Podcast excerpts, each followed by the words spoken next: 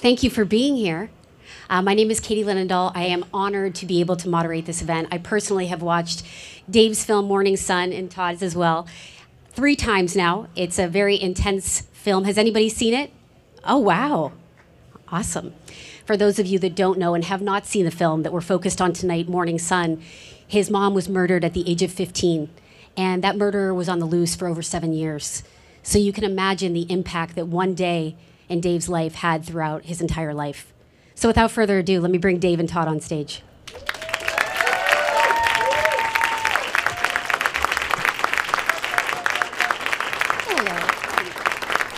Thank you, Katie. And thanks for coming out, everybody. Katie, you just gave away the end of the film. For those of you who didn't know, I'm sorry. We my mom does die at the end of this film. Thanks, Katie. It's in the she dies at synopsis, kind of the dude. beginning. Way to go. It's in the synopsis. All Cut me some fair enough, slack. fair enough. I feel like with that said, since I have already ruined it, should we head right to the trailer? To Sure, whatever you want to do. First of all, I want to say, super stunned that you all came out. Thank you very, very much for the support. It means a lot to us and, and our little film. So, really, really great to see you all. Thank you. Yeah, you can give yourself a round of applause. All right, so let's head right on over to the trailer. Again, this is Mourning Son. This is Dave, executive produced, Todd, obviously directed, and their first foray into documentary filmmaking. Let's do it.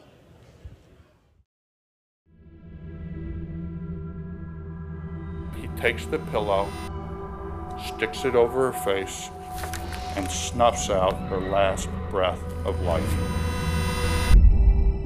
Sue Jory and Connie Navarro were brutally murdered in Navarro's Westwood condominium. They say for every homicide, 10,000 people are affected. He changed an entire family forever. What does it bring up? What is your trepidation?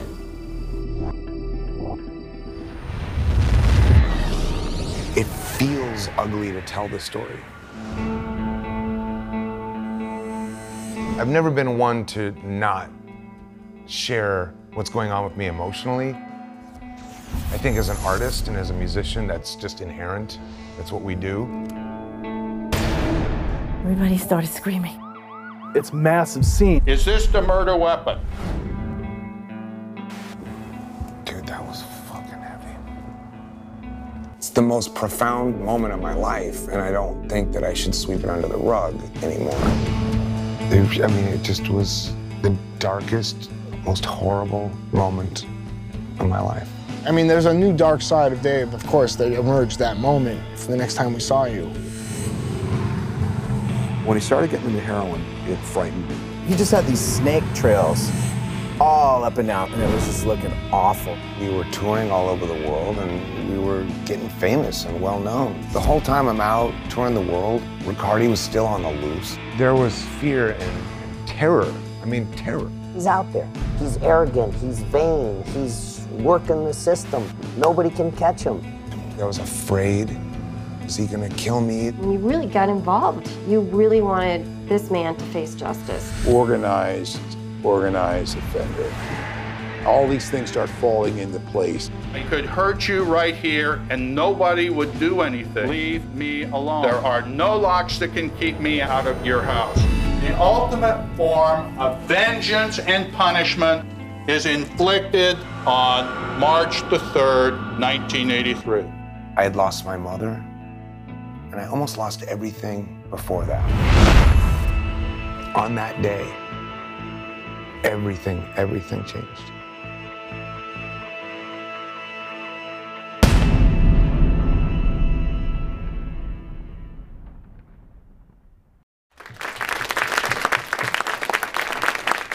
Such an amazing film. And you know, you say how on one day everything changed, and certainly to be able to tackle a project of that nature. But really, I want to start with the relationship you guys have too, because you know how messy it can be when you're working with friends and you're involving others that you actually care about. Todd, for you to tackle a project of this magnitude with Dave, a lot at stake here. A lot could go wrong. Yeah, it, it certainly. Yeah, it was a little bit of like I don't.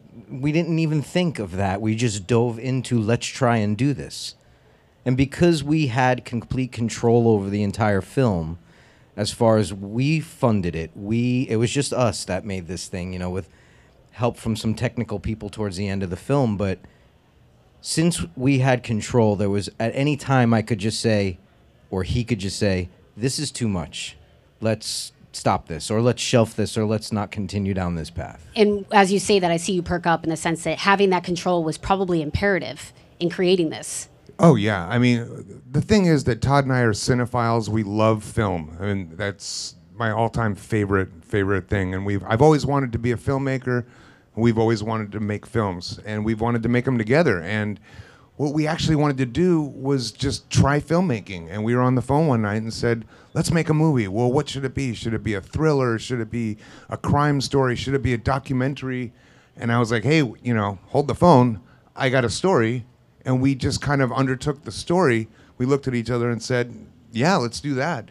And so it became it became a passion project among friends, and we didn't have any outside help. I mean, it literally we not only didn't have funding or a studio or management or an agent or any of those things or cameramen, we just literally got into a car with a, a camcorder and started making a movie. And that's and we learned how to make a movie that way. You actually decide 30 years later to go to San Quentin and visit the guy who murdered his mom. And I think halfway on the trip, correct me if I'm wrong, you start to realize It was on the way back. On the way back, we're just like, that's why they have groups that arrange these things.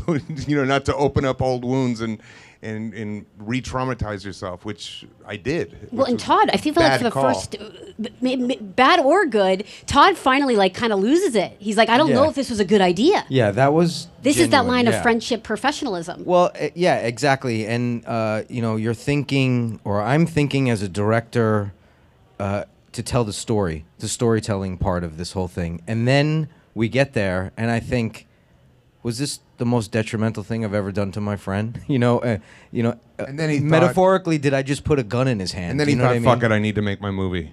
Let him go in there." what is going through your head? It sounds like such a you know, you know an easy question, like a, a softball. But honestly, you're seeing this guy who's aged so many years and so much time has gone by. And what are you hoping to achieve from this face-to-face meeting with him?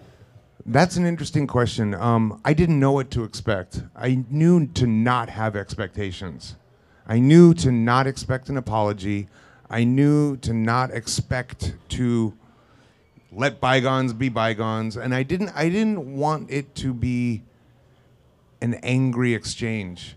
I wanted to walk in and walk out and leave him there as like a symbol of empowerment, as some kind of metaphorical, physical act that I can take to walk through fear, you know, and um, and and I and I got just that, and I think that one of the things that was really important for me is to not walk into it angry and rageful, because that's because then I'm setting the tone for myself, and that could re-trigger trauma, and I think that what I'm talking about in this film, eh, more than anything else, is trauma and learning how to live and cope and deal with trauma, which is one of the reasons why we focus on the drug addiction stuff, which is an, a path that I took to try and find some kind of peace, or sex addiction, or uh, you know the the the diving into artistic ventures, which you know are not all detrimental, but you know different ways of trying to cope until I learned that uh, it was really about the physical action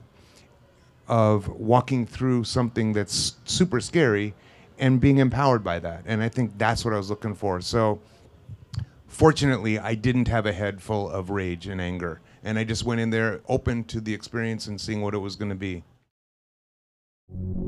I thought the case was overwhelming. And the, the jury obviously concluded because the verdict was in, uh, I believe, two hours. Guilty of the crime of murder of a human being, Constance Navarro.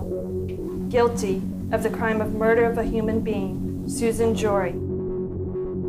We, the jury, in the above entitled action, herein fix the penalty to be imposed on the defendant, John Alexander Riccardi, to be death. Ladies and gentlemen of the jury, are these your verdicts? So say you one, so say you all. Yes.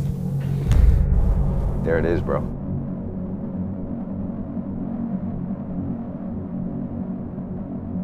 Dude, this is intense. there was a pattern that started in my life when I was 15 years old that haunted me in every decision that I ever had since then. And I, as an adult man, said, you know what? Fucking enough is enough.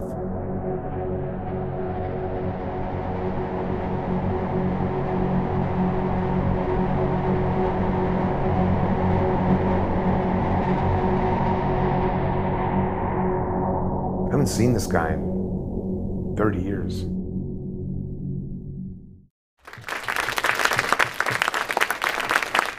I recall one of your lines in your film. I, you're wondering why you don't just lunge over at this guy. Well, yeah, the filmmaker in me wanted a dramatic moment like that, you know? But the reality is, if I had, I would have a different experience because there was something about walking out of there and being like, you know what? I have my life, and this guy's in place where he deserves to be. And one of the things that that victims of violent crime we rarely see is a punishment being carried out. You know, they take a guy off to prison and that's it, and you go on with your life and try and deal.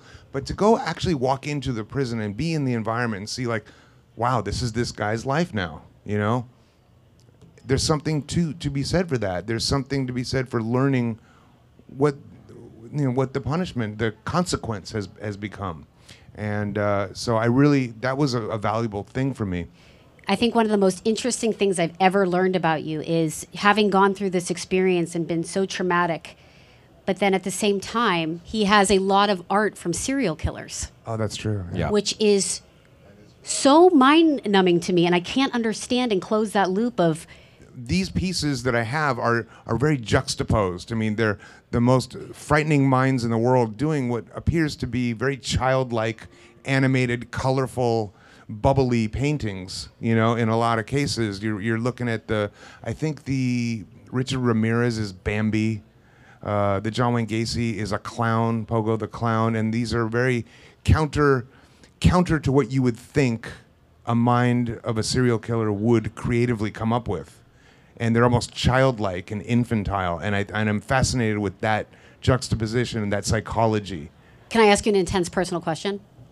Oh, now you're going to start with the intense ones? Yes. Okay. If Riccardi, the killer, would have started painting, Yeah, no. Yeah. Oh. I'm, I'm genuinely curious. yeah, no, no, no. Because you, you have such a different mindset in the way you approach things. You're always full, full of surprises. Yeah, I don't, I don't think there's any. This is a guy, you know, and I'm, I'm. It's very, listen. This is a weird line for me to walk. You know, like fascination with serial killers and then being the victim of a violent crime, and how do you make peace with that? Well, these are psychologies that I find fascinating because of the same reason probably thousands and thousands of people do. In my case, this is a guy who all of us, everybody in this room, has gone through heartache and loss, one way or another. A girlfriend or a boyfriend dumps you, someone doesn't want to be with you, you whatever the case is, right? For the most part. This is one human being who couldn't handle that, couldn't man up, couldn't deal with life on life's terms the way everybody else here does and has to.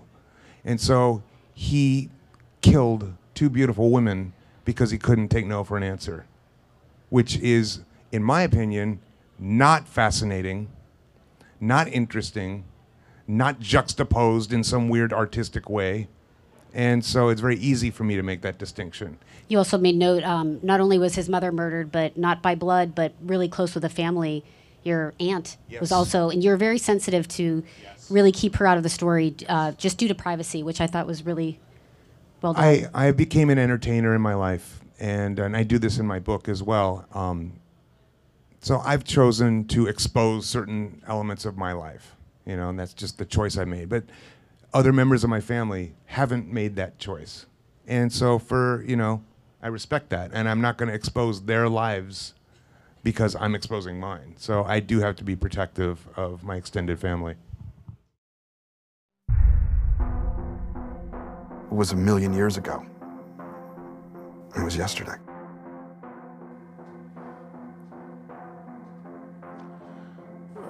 I can't talk about that. If you want to get to the actual day, I mean, The day that all went down, We were supposed to all go out to dinner. strangely enough, a buddy of mine had gotten a new motorcycle. And he comes by to show me the bike. I was in high school. I get a note to come to the office. My dad's on the phone.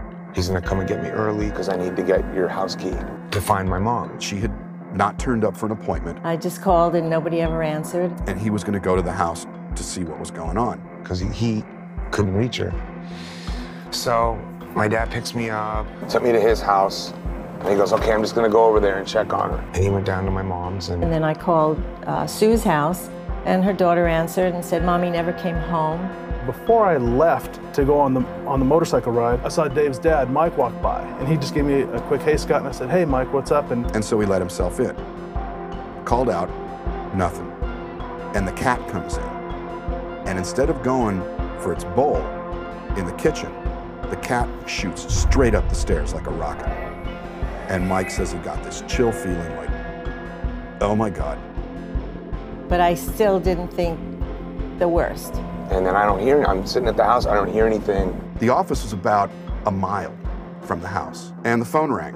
Um, the receptionist picked up the phone and was, "Hi, Mike. Oh God, yeah. Well, anyway, this is." And she got this horrified look on her face. Oh, this is really bad. And I could hear squawking through the phone. Let me talk to Dan.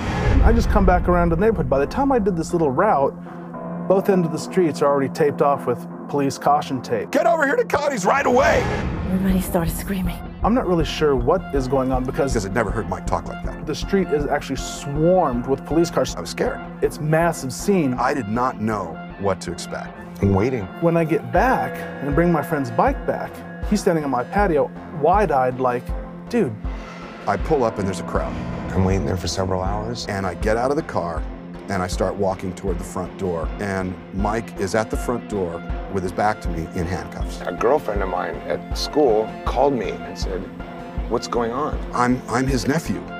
What's going on? She told me that a police officer had answered the phone. What do you mean, the police?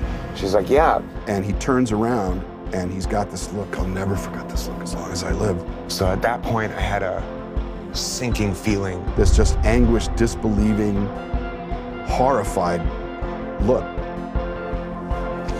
Something was terribly wrong. And he looks at me and he goes, She's dead.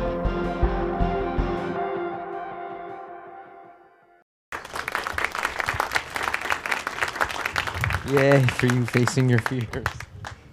Truly is. Thank you for being such an open and honest story and allowing me to also moderate this. It's been an, an absolute honor. I, my friend came over the other night, who's actually here, and he cried three times during the film, and it was just so touching and honest, and ap- appreciated that you put this story out there. Thanks, Katie. I, you know, one of the things that we wanted to do is in 1983 when this happened, there were there weren't a lot of outreach programs for domestic violence, and there was no internet, and there weren't, you know, there weren't places for my mom to go and seek help. That wasn't as you know on the forefront of of our tongues as it is now. So I wanted to tell a cautionary tale because I know so many people that are in horrible relationships, you know, and I just want them to know, you know what, man, things can go bad really fast, unexpectedly. Be aware of that. And if you're in one of those situations or you have a friend who's in one of those situations, find help. It's out there. We work with Safe Horizon, we work with nomore.org. So there are places that, you know, help can be found. Um, and I also wanted victims of crime and of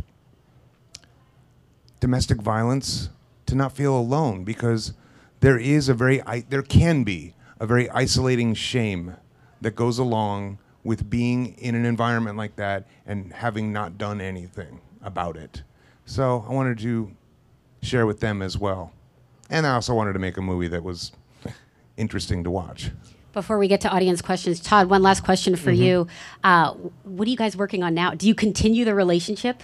Does Spread Entertainment with Todd and Dave move on to the next big project? And what I is mean, that? Absolutely. Uh, You know, one of the things that he had stated earlier is, is okay, you know, we work together in a lot of mediums. We have a radio show that we've done together, we've done a lot of uh, projects together, and filmmaking was always the goal.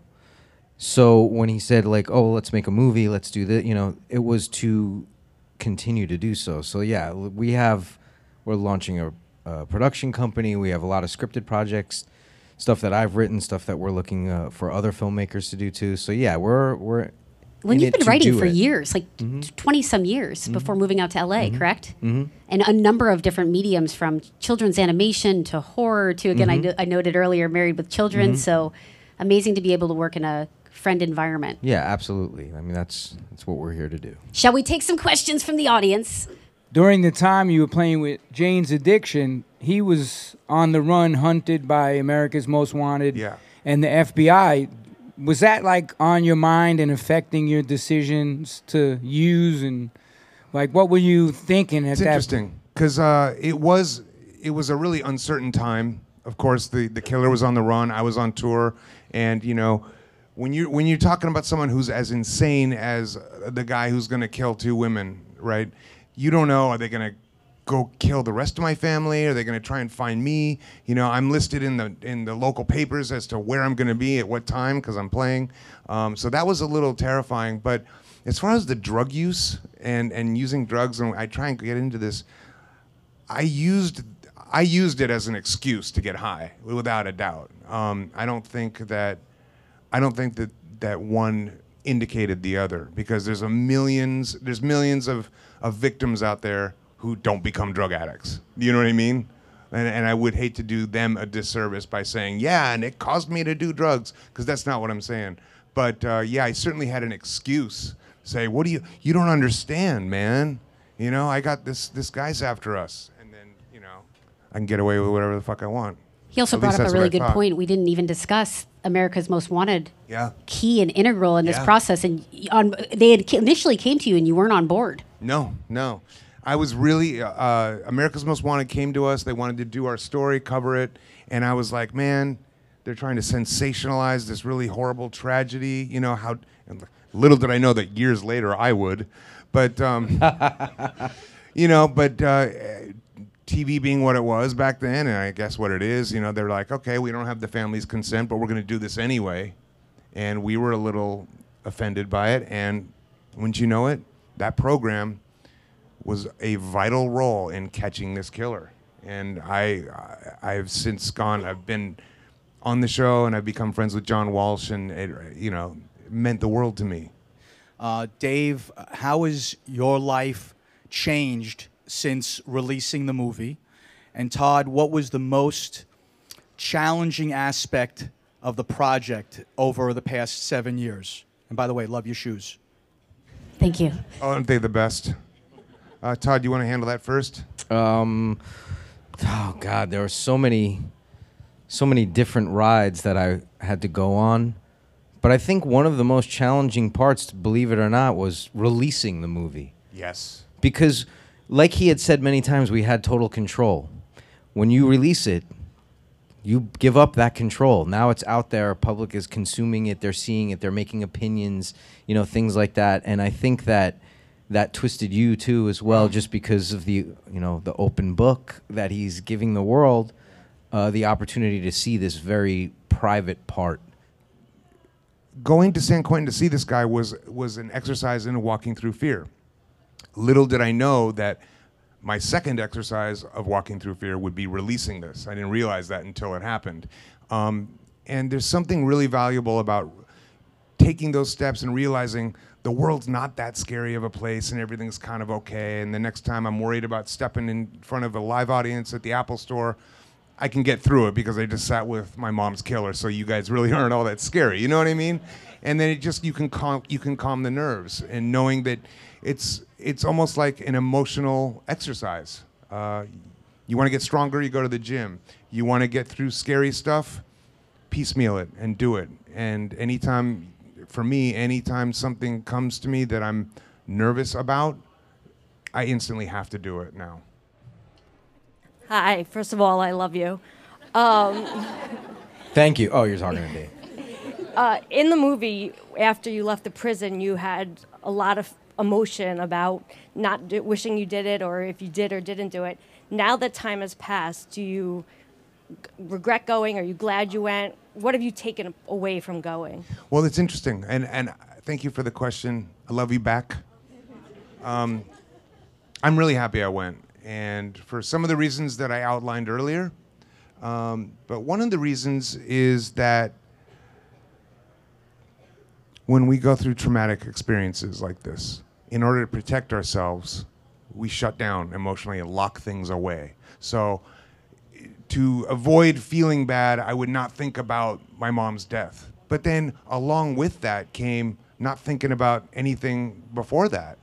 And I mean, I had 15 years that were great years with her. And I had locked all that away too, because if I open that door, then that's going to lead me to this scary, terrible thing, and that's going to hurt. So I should just shut it all out. So after having gone to San Quentin and, and walked through that fear, all that 15 years of memory and, and love and, and joy crept back into my soul, and, and, and I was kind of reintroduced to my own childhood in a weird way. I know that sounds really like, um, you know, self help ish, but it, it's the truth. It's my experience. Um, kind of the, uh, the Hugh Prather of the modern age. And nobody knows who Hugh Prather is. That's okay. Um, but yeah, it was it was um, um, it was a great experience. Thank you. Uh, my question is, you were, you know, you were a young teen when your mother was murdered, and at Safe Horizon, we know all too often that there's many children who are left behind after domestic homicide. What's your message for everyone in this room, um, and for everyone who's listening, for those children survivors of domestic violence? You know, what do you want people to know about the path that they have to face afterwards? In the film, I, I tried a multitude of different ways, multitude of different paths, and not all of them were great. And I think for me, I really didn't start healing until I was willing to put the shame aside and share with somebody else, whether it's a best friend, whether it's a loved one, whether it's a therapist, which highly, highly recommended, by the way.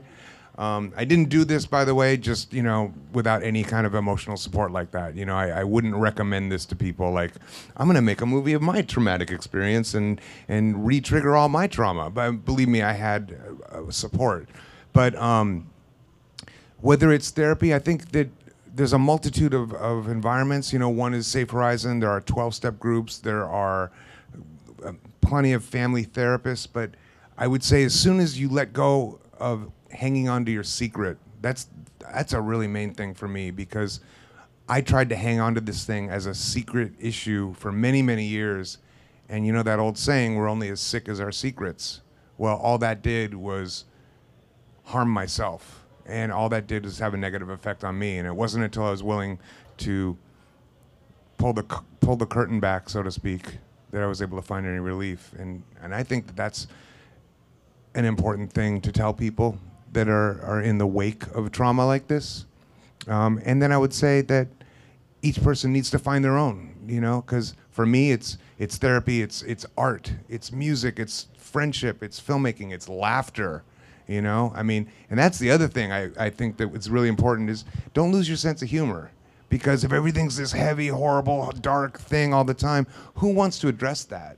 Who wants to live in that? One of the most beautiful things about life is our ability to laugh and love. And if you're going to lock yourself behind this cloud of darkness because of uh, something that you had no control over, you're only harming yourself. So keep that in mind. Well, with that said, thank you so much to Todd and to Dave. Thank you. Just a reminder that Mourning Son is available on iTunes. But again, thank you to Todd, to Thank Dave, you. and again to all of you for coming. Thanks, Katie, Appreciate and it. thank you, everybody.